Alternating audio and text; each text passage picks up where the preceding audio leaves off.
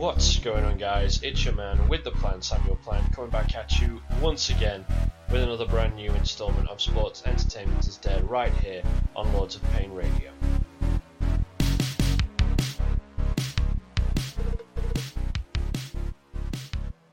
Welcome to the show, folks. Last week on S E I D, I of course covered the Fastlane alternative pre-show, a tradition here on Sports Entertainment is Dead.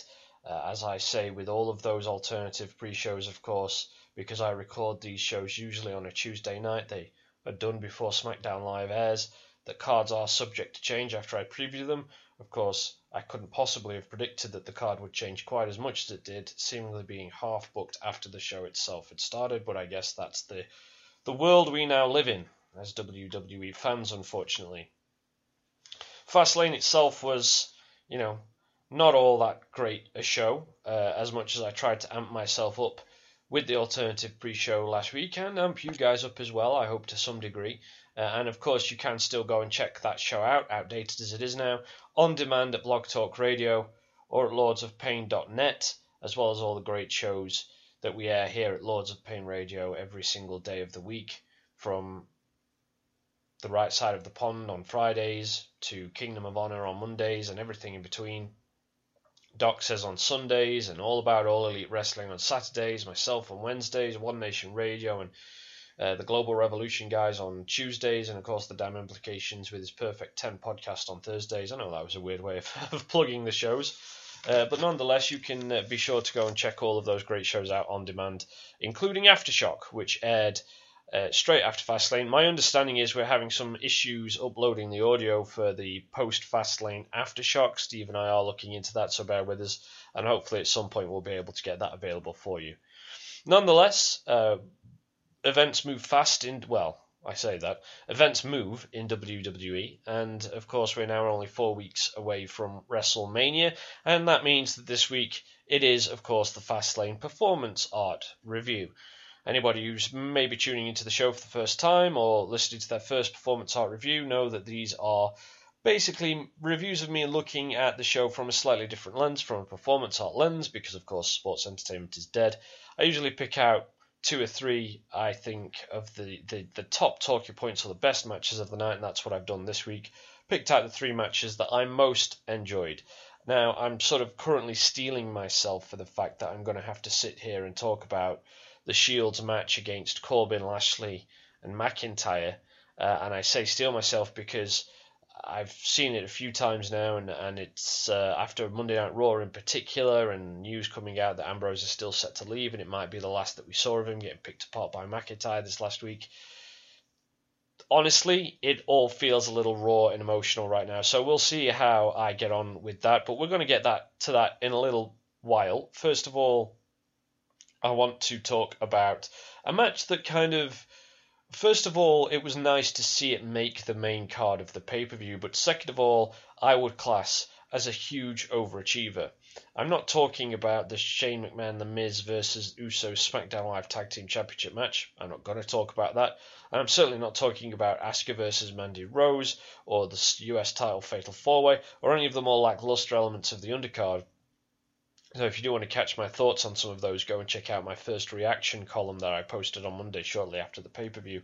Still available to read on lords of pain dot net. Now, I want to talk about the triple threat match for the uh, the triple threat tag team match for the Monday Night Raw Tag Team Championships. The Revival defending against Chad Gable and Bobby Roode, who I like to call Gable and Glory, after, of course, the power and glory of the early nineties. Uh, and a team that I've taken to liking to call Shock and Awe.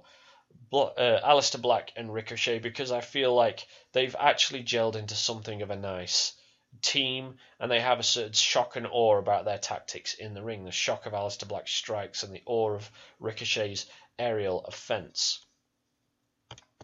And in fact, it's the sort of the unexpected. Um, and so, to be fair, you know, some people might say it's not that unex- unexpected considering the talent of Aleister Black and Ricochet. But I would say it's unexpected to see them have become as effective a unit as they've become. There's something that's very complimentary about their two ring games, and I'm very much enjoying them, enjoying watching them uh, develop as a tag team. And I felt that that really was at the heart of the best reading on this Monday Night Raw tag team match. Obviously, Aleister Black and Ricochet get a very early advantage. Uh, their their early upper hand is sort of punctuated then with their what's become their sort of their signature pose, which is the two of them doing their signature poses together. Aleister Black backflipping into a cross-legged sit-down and Ricochet into the one-kneed, you know, into taking the knee and, and looking up dramatically. Uh, and it was a really effective moment. It's always a really effective moment.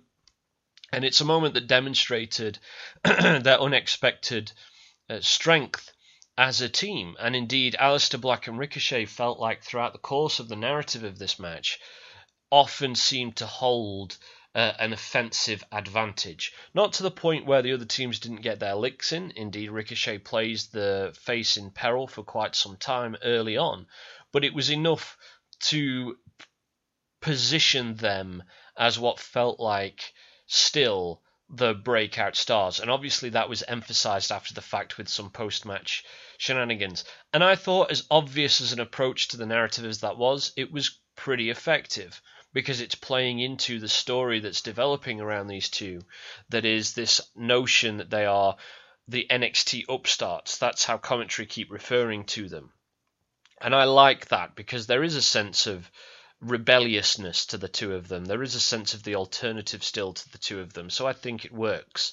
They're sort of the countercultural presence in the tag team division, not least for because they aren't a traditional tag team, and they're pursuing champions who are very much a traditional tag team, whose ring game is inspired by tradition, whose passion is inspired by tradition. So there's a nice little interpretation to be had there. But also it's worth noting that Gable and Glory are in this thing as well, and their story has been very similar. Obviously they come from an N X T background, and while that didn't inform their coming together as a team, they were nonetheless a pair of single stars who were sort of put together as a makeshift tag team and slowly and gradually evolved into a more formal version of what they started out at. Now they have matching ring attire, they share an entrance. The story started out with Bobby Roode mentoring Chad Gable to show some more personality, a kind of stilted W W E attempt at a storyline, but it's transitioned nicely into what's become a fa- fabulous tag team to watch, not least of all because I think their finish, the moonsault neckbreaker combination, is just tremendous. I, I absolutely adore that thing. And so what you sort of inadvertently ended up with with this Raw Tag Team title match as a result was something of a hymn to the artistry of tag team wrestling, the lost artistry of tag team wrestling, at least in W W E, because you had these two teams challenging for the t- championships who didn't start out as teams but have come together and evolved as teams, and their story has been how they've adapted to tag team wrestling, how they've been able to become f- uh, what's the word I'm looking for? formidable tag teams in their own rights, to the point where Revival really, the way that the match was structured made the Revival's victory look almost like they looked out a little bit, and I really liked that. I mean, that's something that's kind of been a Revival trademark for many of their stories, actually. They obviously often devolve into chaos in a almost Shield-like manner, and then in the in the midst of that chaos are able to always find a way to hit the shatter machine or to roll their opponent up and to get that pinfall victory, and that's exactly what happened here. The match itself was in some ways nothing to really shout home about, shout home about, write home about, um, because it, it's essentially just took a very traditional tag team wrestling structure and adapted it for its own subgenre, which is the face in peril. Um, Ricochet played the face in peril earlier until Aleister Black got the hard tag, and very soon thereafter it all turned into the kind of frenetic frenzy that we're now used to seeing from the very best tag team matches, thanks to the, the I'd say the legacy of the Shield, and more recently obviously the heavy influence of the Revival. There's nothing necessarily wrong with that. In fact, as I say, I really liked the match. I thought it worked really well, and as it really started to to to develop and as the action really started to break down, uh, it, it really became a surprise hit for me. But it does mean that in adapting what was still a very uh, classical structure, it meant that it wasn't able to reach the very best kinds of triple threat tag team matches that we've seen in the annals of W W E, and the one that springs most immediately to mind is the long forgotten triple threat tag team match between Reigns and Rollins, the Usos, and the Rhodes Brothers from Hell in a Cell twenty thirteen, which did some very interesting stuff, as you might expect from a uh, uh, uh, uh, deliberately subversive genre wrestler like Rollins in particular. So not quite the best of its kind, but very good nonetheless. There were a number of very almost balletic sequences in there. The one that stands most to mind is the moment where Chad Gable nailed Aleister Black with a with a, a brilliantly uh, put together German suplex. The way that Aleister kind of scrapped and and clawed and, and sort of frantically threw his arms about in the air as, as he was lifted up was was a, a compelling visual. But Chad nails the German on on Black. Dash Wilder comes off the top rope and nails Chad Gable with a frog splash, and then Ricochet comes off the top rope and nails Dash Wilder with a something, a ricochet move, let's call it. I don't know, don't know exactly what it was, but um, and it just, it, you know, it threaded together fluidly. It threaded together with a sense of immediacy and and and uh, uh, organic, sort of natural visuals. It didn't feel jilted or forced. It didn't feel like there were people standing around or waiting around for someone to hit a move, which can often happen these days. So it, it worked really nicely, and that's just one example. But I also, not only th- were those sequences the standout of this match, what I also really loved was that when it got frenetic, there was this wonderful sense of shared space that came to the fore, and Uh, a, a clear idea of uh, tactical awareness, let's say, in the minds of the competitors.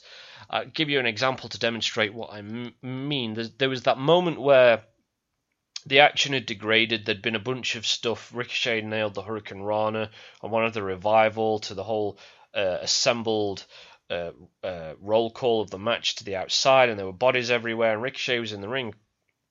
And then he saw from uh, across the ring, uh, sort of beyond the uh, beyond the opposing corner, uh, Bobby Roode kind of milling around on the outside. So Ricochet charges across the ring as Chad Gable gets on the ring apron. Chad tags himself in as Ricochet launches himself over the corner to take out the Bobby Roode he'd seen lingering from a distance. It's a very simple moment. Chad sort of gives Ricochet a, a, an astounded look and then goes to finish off the Revival in the ring. It's a it's a very simple moment, but it Again, it demonstrated a sense of technical awareness, a great sense of, of shared space, that Ricochet had spotted Bobby Roode from across the ring and decided it was more important to take him out than to capitalize on trying to get a pinfall. And, you know, it's it's simple little moments like that that I think often, and certainly the ones that strike you enough to want to pass comment on them, that help make good matches good. You know, it's it's just those those nice sequences, those nice little touches that you don't regularly see. That obviously played into the stipulation that it was a triple threat, and, and Chad tagging himself in, I mean, that was another kind of uh, watermark of this entire match. You know, the the tags were worked very well, I thought. The idea that, I mean, triple threat tag team matches are a difficult beast to pull off in the first place, but the idea that people were opportunistically tagging in, I think exclusively, I think pretty much one hundred percent of the time, unless it was their own partner, and that that really worked as well. So I think to collectively the three teams did a very good job in coming together and and making a difficult subgenre work very well, uh, and in a way that, like I said, because of the sort of the underlying, first of all, the underlying symmetry in the stories of Gable and Glory becoming a team, and now Ricochet and Aleister Black becoming a team, and the contrast of those stories with the story of the Revival, which is heavily rooted in tradition, sort of combining in the, the freneticism of modern tag wrestling uh, with a traditional structure. It really turned out to be a, a, a nice hymn, as I said earlier, to the platform of tag team wrestling, to the artistry of tag team wrestling, to what tag team wrestling can and should be allowed to achieve. Uh, and certainly when you look across W W E's sort of entire tag roster, you realize they've got more than enough to be able to almost, to, to frankly, to rival the golden age of tag wrestling in the late nineteen eighties. They just need to unify the divisions like they have with the women's. I see no reason why they can't. And just give tag team matches, you know, the opportunity to have feature-length presentations on, on big stages. Uh, just today, in fact, a news article came out saying that Vince McMahon doesn't see tag team wrestling as a big enough attraction for WrestleMania, which really doesn't surprise, but manages to disappoint all at the same time. So I thought, it, you know, it was nice to see this this match make the main card. It was nice to see Revival get their moment on the main card, and it was nice to see Tag Team Wrestling get that spotlight um, for, for you know, a good fifteen minutes as well. I really liked it. I think it's the kind of match that stands up really well to a replay, uh, and certainly it's going to be hard for me to come across a tag team match that I think will top this when it comes to naming my favourite tag match of March in my March retrospective at the end of the month. But we'll see, you know, because N X T U K has a burgeoning tag scene at the minute. N X T has the Dusty Rhodes Classic going on. If you're a fan of tag team wrestling, then I think this month's going to be a good month for you. But that was only one of my three favourite matches of the night. The other one was the tri- another triple threat match, oddly enough. The W W E Championship triple threat match, of course, wrestled between the defending champion Daniel Bryan, the challenger Kevin Owens, and the impromptu challenger of Mustafa Ali. Now, before we get into the actual match itself, obviously it's worth saying that I think there were issues with how this match came into existence. Obviously, Kofi Kingston right now is the hot property. Well, actually, let me start by saying that for a full breakdown of these thoughts, Uh, keep your eyes peeled for when we manage to get Aftershock uploaded properly, because I sort of expand on them in full there. We'll probably touch on them a bit more on the right side of the pond this Friday as well, so you can tune into that show. So I'm not gonna I'm not gonna cover it too much here, but I will say that obviously Kofi Kingston is the hot property, and essentially my thoughts boil down to I think it was an error in W W E's judgment to have booked the Kofi King match, Kofi Kingston match, and then done a U-turn halfway through building towards it, and then done another U-turn on the night. Because what's resulted is they had only two weeks to build up the match between Daniel Bryan and Kevin Owens that otherwise would have had four, because the rumour was that it was going to happen at WrestleMania. And I think that, that means that Kevin Owens now has uh, been put in the unenviable position that he's come back after a long time with a, something of a of a rejuvenation of character, but already he's kind of ended up stalling and falling flat because the Kofi Kingston issue has conflated things. Uh, I'm not blaming Kofi for that. I'm blaming W W E for, for that. So I think that was one error in judgment. And then the other error in judgment was then rushing to force Ali into this particular match, when I think it probably would have been much better and wiser and easier to hold off on giving Ali his title shot until after WrestleMania at this point, and spent the time heading in and through WrestleMania, letting Ali rebuild some of the momentum that he'd garnered. I don't like to use that word, but it seems apropos here, uh, since he debuted on, on SmackDown Live, and, and let people get back behind him again after the Kofi story had been told. So I think there were issues with the existence of this match, and that that became prevalent in the fact that the audience were attempting to rebel, even though the hearts weren't really in it, Uh, from the very beginning. But what was interesting is that that kind of accidentally made this, in some ways, the perfect stage for Ali's, particularly Ali's, first W W E Championship match on pay-per-view, because, of course, Mustafa Ali got to this point by wrestling in front of disinterested crowds who didn't want to watch him and winning them over. And here he was, first W W E title match on a W W E main roster pay-per-view, having to wrestle in front of a crowd that seemingly didn't want to watch him, and by the end of it, winning them over. It's just, it just seems very, very appropriate, doesn't it? Um, and of course, uh, you know, it's through the efficacy and the dedication of his performance, but also the performances of Bryan and Owens, that they did win over the crowd. We've seen other performers, like Dolph Ziggler, panic at times when the crowd begins to turn on them. And I thought it was a testament to the ability, mentality, and skill of the three men involved that they didn't let it faze them, that they got on, they busied themselves with telling the story they were there, there to tell. They told it very well, and by the end of the match, you know, despite there still being the odd rebellious spurt, ultimately the crowd were very, very much invested and involved in what was going on. So kudos to the three men uh, for that. Uh, I think it's worth saying that structurally, as a triple threat match, it was obvious uh, in the sense that it didn't really break new ground. There was that cycle, cycling in and out of at least one competitor. Um, and while they they it was an inversion of the trope, they did ultimately start out and revisit a number of times the idea of two men teaming up against the other. In this case, Owens and Ali teaming up against Bryan. Usually, of course, in a triple threat environment, you see the two heels team up, so it is a nice inversion of that. Um, and to be fair, dis, you know, that, that is intermittent. Largely, the match ignored the trope, um, but those kind of visitations of that that predictable trope, as well as the obvious structure, meant that this is a triple threat match that didn't do anything particularly brave. That this was essentially a piece of genre work that adhered strictly to the established typical genre tropes, but did it very well. Did it fluidly, uh, did it uh, without distraction, uh, worked tightly, and that that resulted in, if not an outstandingly memorable piece of work, uh, an admirably effective one, in which the, the joints were barely visible. And what I mean by that basically is what I said a few moments ago, that it flowed beautifully from, from set piece to set piece. It felt breathless when you rewatch it. Obviously, I've I've been able to actually watch this show twice before do before doing S E I D this week. And what struck me the second time that I revisited that I visited this triple threat match was that it feels very breathless. It feels like it just keeps going and going and going. It's relentless in the way that the action unfolds, much to its credit, and it never really slows down. So um, I think the fact that it clocks in at less than twenty minutes helps a lot as well. It didn't go for the kind of the deliberate frantic style of like WrestleMania twenty-two's triple threat match that obviously had even less time to work with. It was still composed. It knew exactly how to maximize the minutes. It was a very admirable piece of work, and I, and like I said, you know, it bears it bears repeating.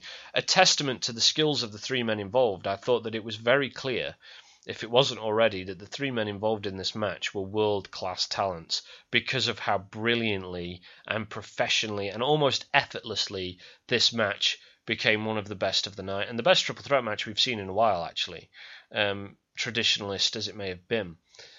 There were a lot of character. There was a lot of character depth to it as well. Um, I think on all three fronts, to a certain degree at least. First of all, it was uh, a different Kevin Owens, a markedly different Kevin Owens that we were seeing, um, because the you may remember that I sort of touched on this briefly last week in my alternative pre-show. But Kevin Owens traditionally postures a lot during his matches. He trash talks a lot, and it's because he wants to position himself as being better at whatever his opponent is known for being, because that way he delegitimizes his opponent and he puts himself in, an, in a position to make more money to better provide for his family.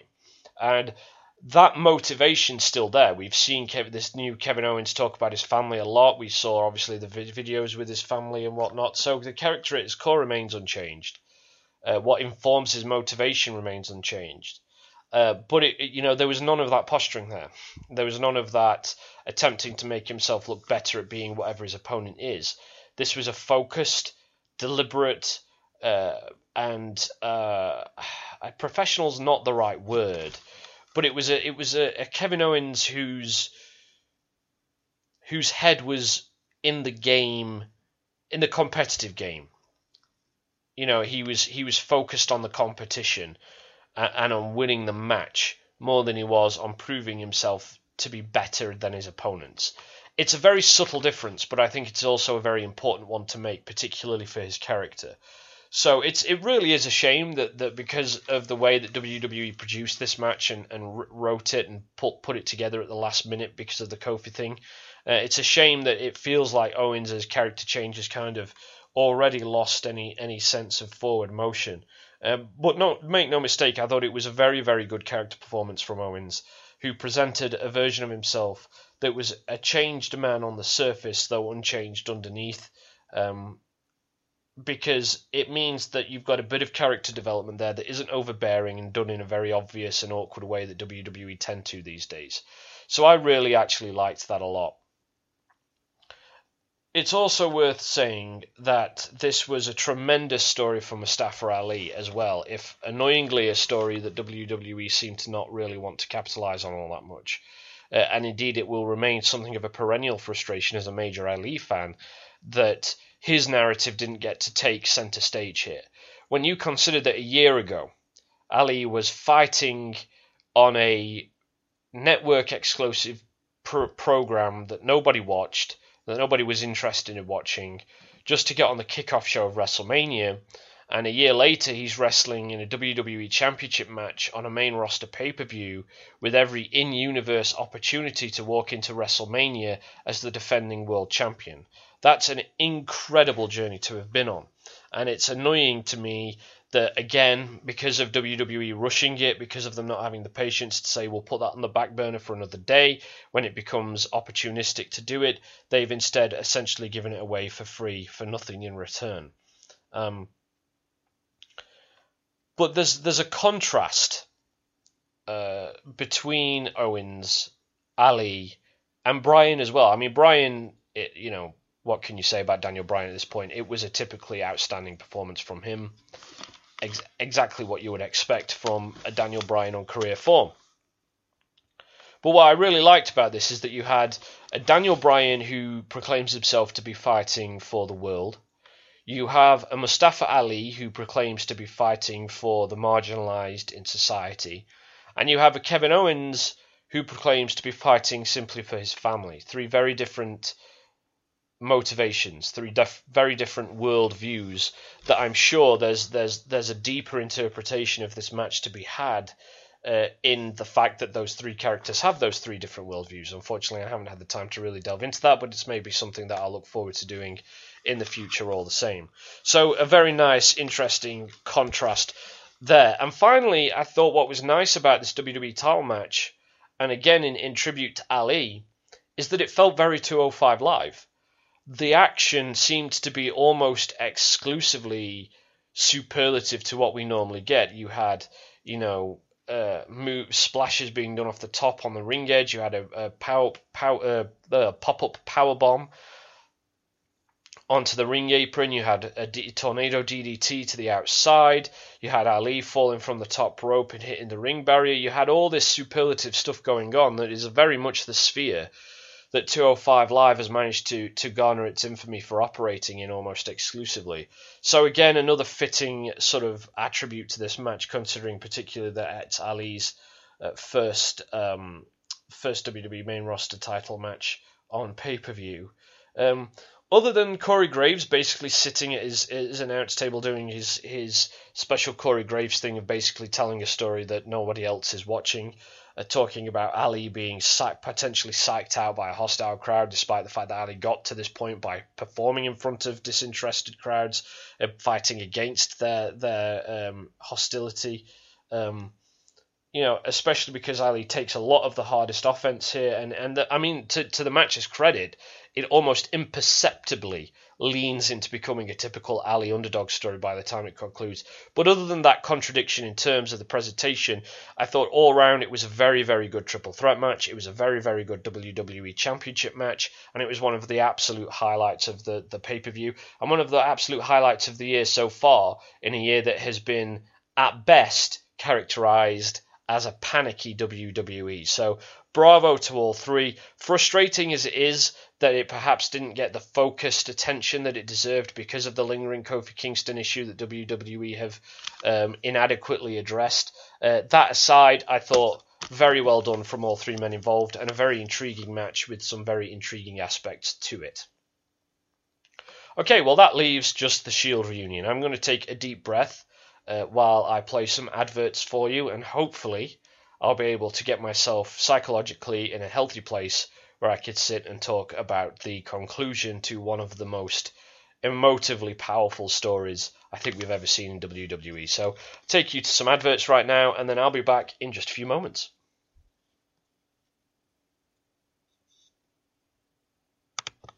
Welcome back, guys. Thanks for sticking with me. Okay, now comes the unenviable task ahead of me. I have to talk about Uh, the end of The Shield, or the perceivable end of The Shield. It's worth noting, of course, that there's every chance yet that Dean somehow changes his mind and stays with the company. There are those who still believe this to be a work. I don't think it is, though it was interesting that they have been making a very conscious acknowledgement that Ambrose is leaving. First of all, the background to this match that saw Roman come back and basically say to Seth, look, do me a favour, make amends with Dean. He's not going to be around. You know, this whole leukemia scare means that none of us could be sure how long we're going to be around. Let's have the Shield have one last ride together. into the sunset. I thought it made perfect sense. I don't think anything felt rushed. And the reason for that is, A, uh, a little intelligent, uncharacteristically intelligent foresight from W W E by laying the seeds for this already, with Dean and Rollins having had a number of encounters on Monday Night Raw in recent weeks that show uh, sort of borderline repentant Dean Ambrose, but a Dean Ambrose who, you know, his betrayal of Seth and his betrayal of the Shield uh, basically amounted to his belief that it had made him weaker, that he was better on his own. Since he's been on his own, he's had a lot of losses. Those losses have accrued up, and that's going to give him cause to um, to rethink what he did and to rethink why he did it. And obviously what we saw was when Roman and Seth started to get beaten down, all of these emotions came flooding back to him, and he did the right thing and reunited with his brothers. Yes, it was succinct. Yes, it was swiftly paced. But I think it worked as beautifully as these things always do. Um, what I loved as well is when the Shield made their entrance at Fastlane, there was this momentary look from Dean Ambrose to Seth. Seth sort of looks up at his shoulder over at Dean, and Dean kind of just raises his eyebrow, shrugs his shoulders, and tilts his head. And you get this sense of, look, you know, shit happens, we're both over it, let's get on with it, let's do what we do. Um, and that's, you know, I mean, that is the story of, of the group, isn't it? You know, yes, they fall out, yes, they fight, yes, they are intensely individuous people, but ultimately they come back together again because brothers fight and always make up.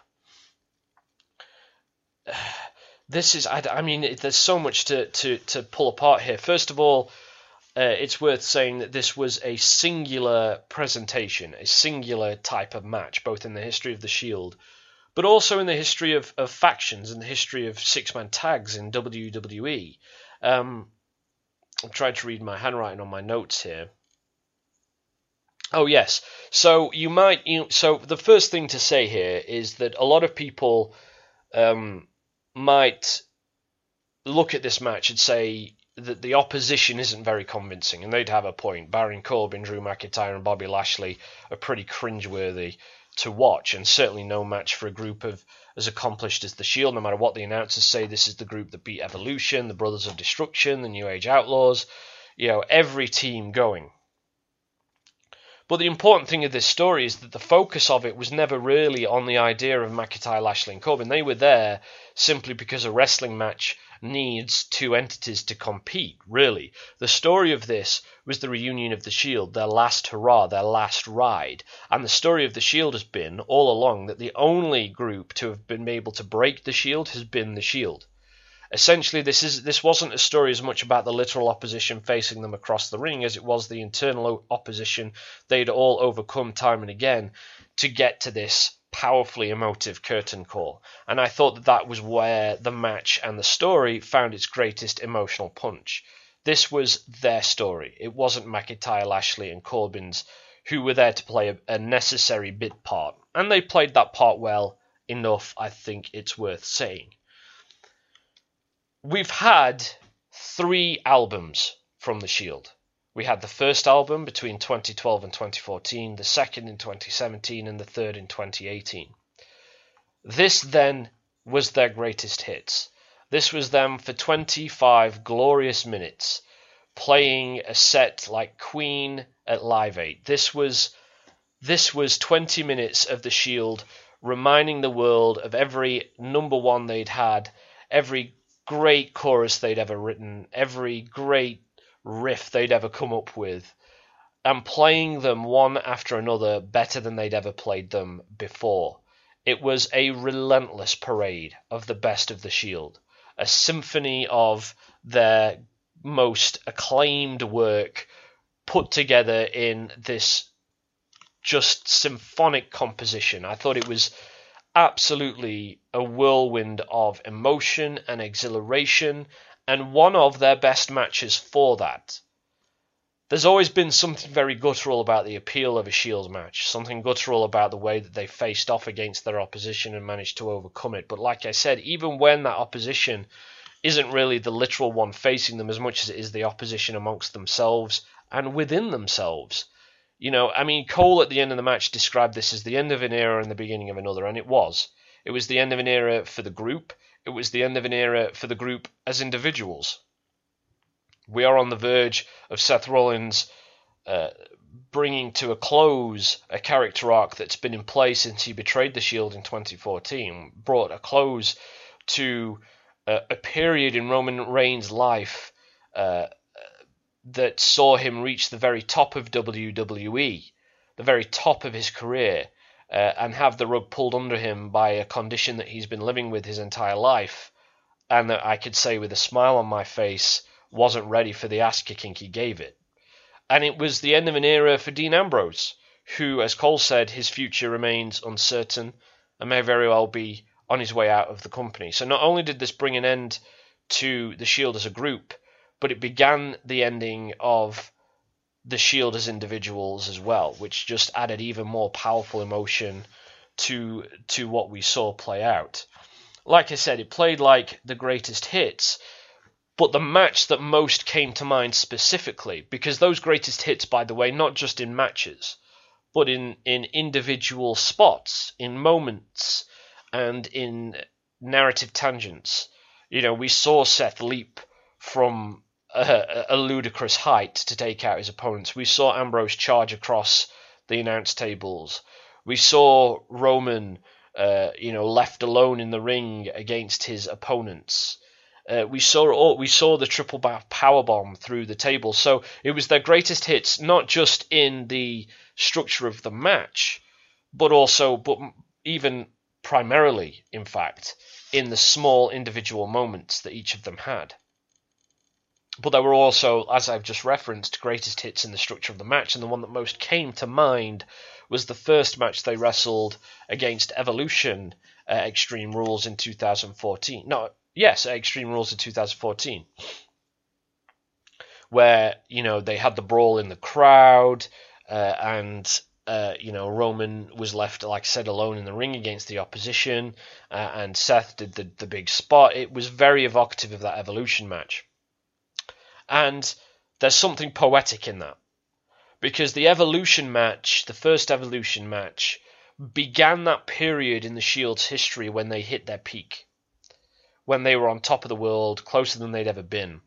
And it was, of course, that period that saw the Shield splinter for the first time when Seth Rollins hit the two brothers of his in the back with a chair.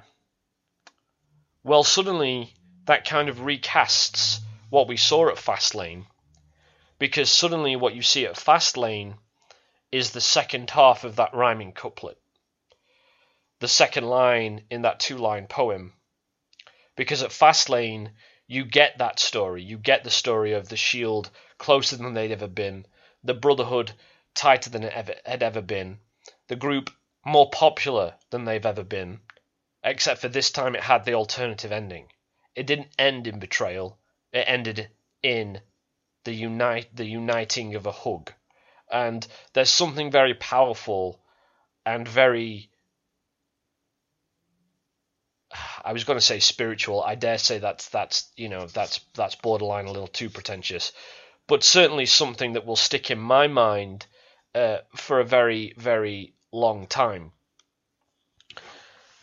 Whew, uh, there's, there's still more to come. Uh, there's still more to break apart here. Roman's performance was really what seemed to take center stage. And, you know, it's it's it's only fitting that it did, considering what he's just overcome, what he's just returned to the ring from.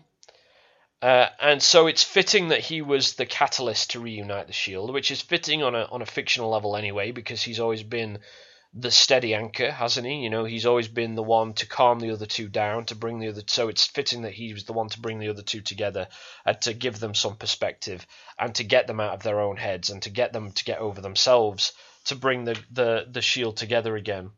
Um, but it also seemed to be particularly fitting because I don't know about you, but I thought thought that not only did Roman look like he hadn't missed a beat, I thought that it was a performance that made him look better than he'd ever been.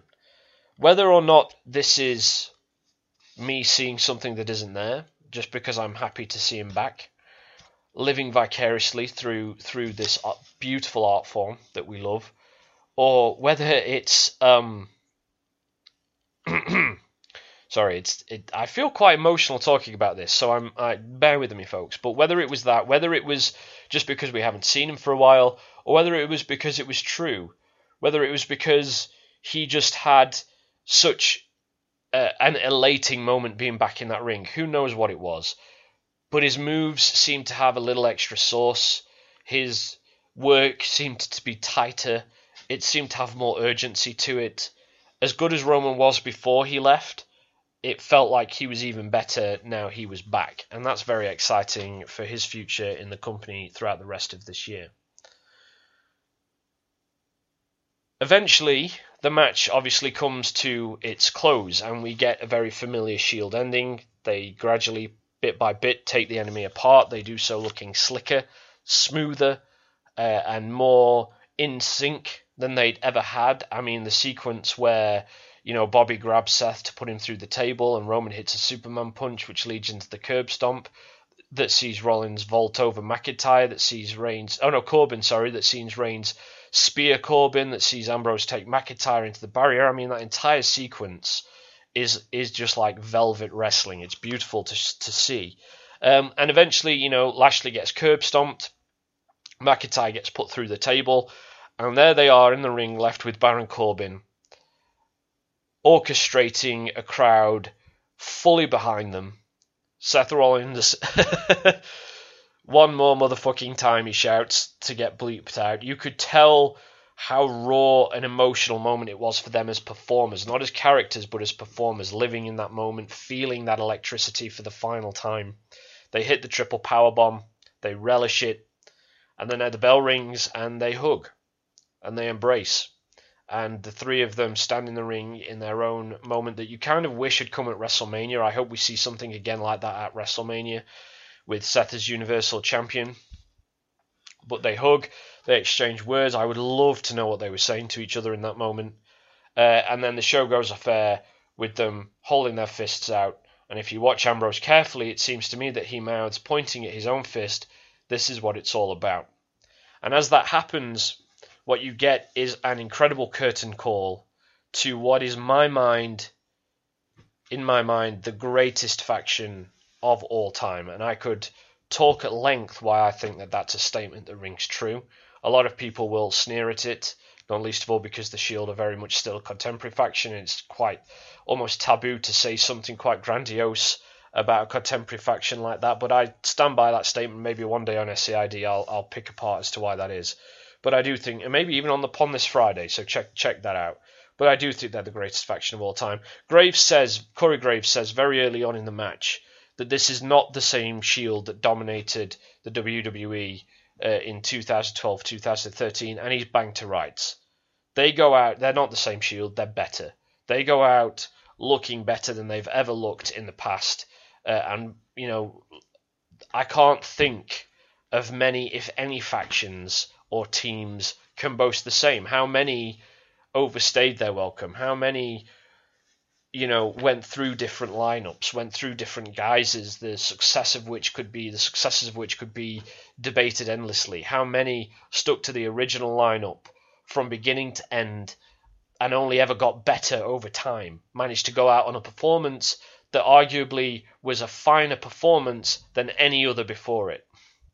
It was singular, like I said, both in the fact that it was consciously presented as a farewell, as a last ride, and in the fact that you got this this this run of greatest hits that actually didn't, that wasn't nostalgic, that was a celebration of this group that changed the course of W W E history, as Michael Cole said on the night they debuted, uh, and never have those words rung truer.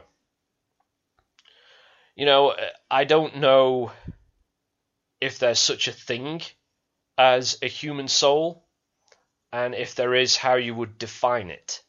But I think the best you could say is that it is the emotional truth that sits beneath the memories of the experiences that make us each who we are.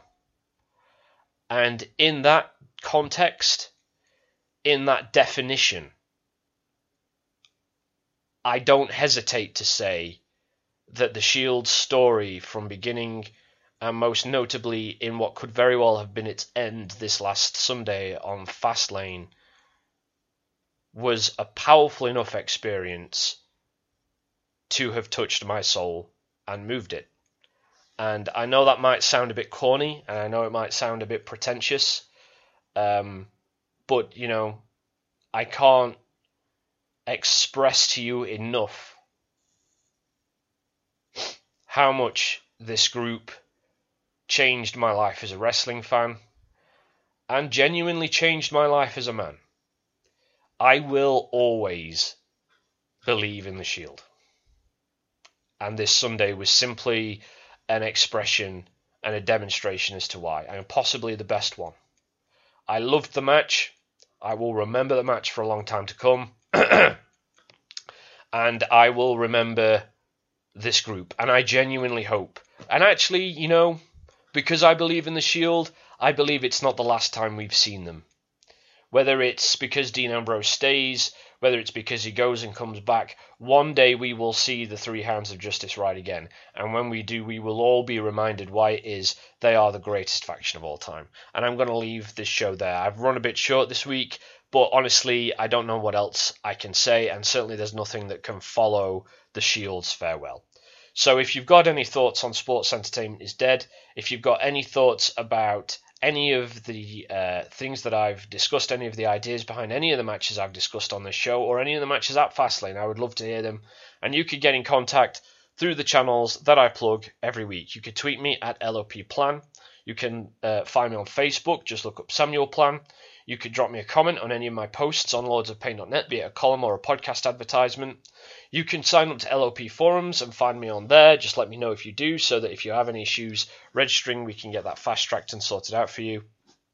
Or if you're old school, you can email me at samuel dot plan one oh one at gmail dot com. I would love to hear your thoughts, so do please don't, well, don't hesitate to share them, I should say. Um... And don't forget that next week is going to be the first of a couple of feature-length editions of Sports Entertainment is Dead, when I sit down and begin a exploration of four epic WrestleMania matches that collectively I like to refer to as the Tetralogy. Shawn Michaels versus The Undertaker at WrestleMania twenty-five and twenty-six next week, and the week after that, The Undertaker versus Triple H at WrestleMania twenty-seven and twenty-eight. So do check those live watch, well not live, but real-time watch-alongs out. And until then, I will see you next week. Thanks for listening.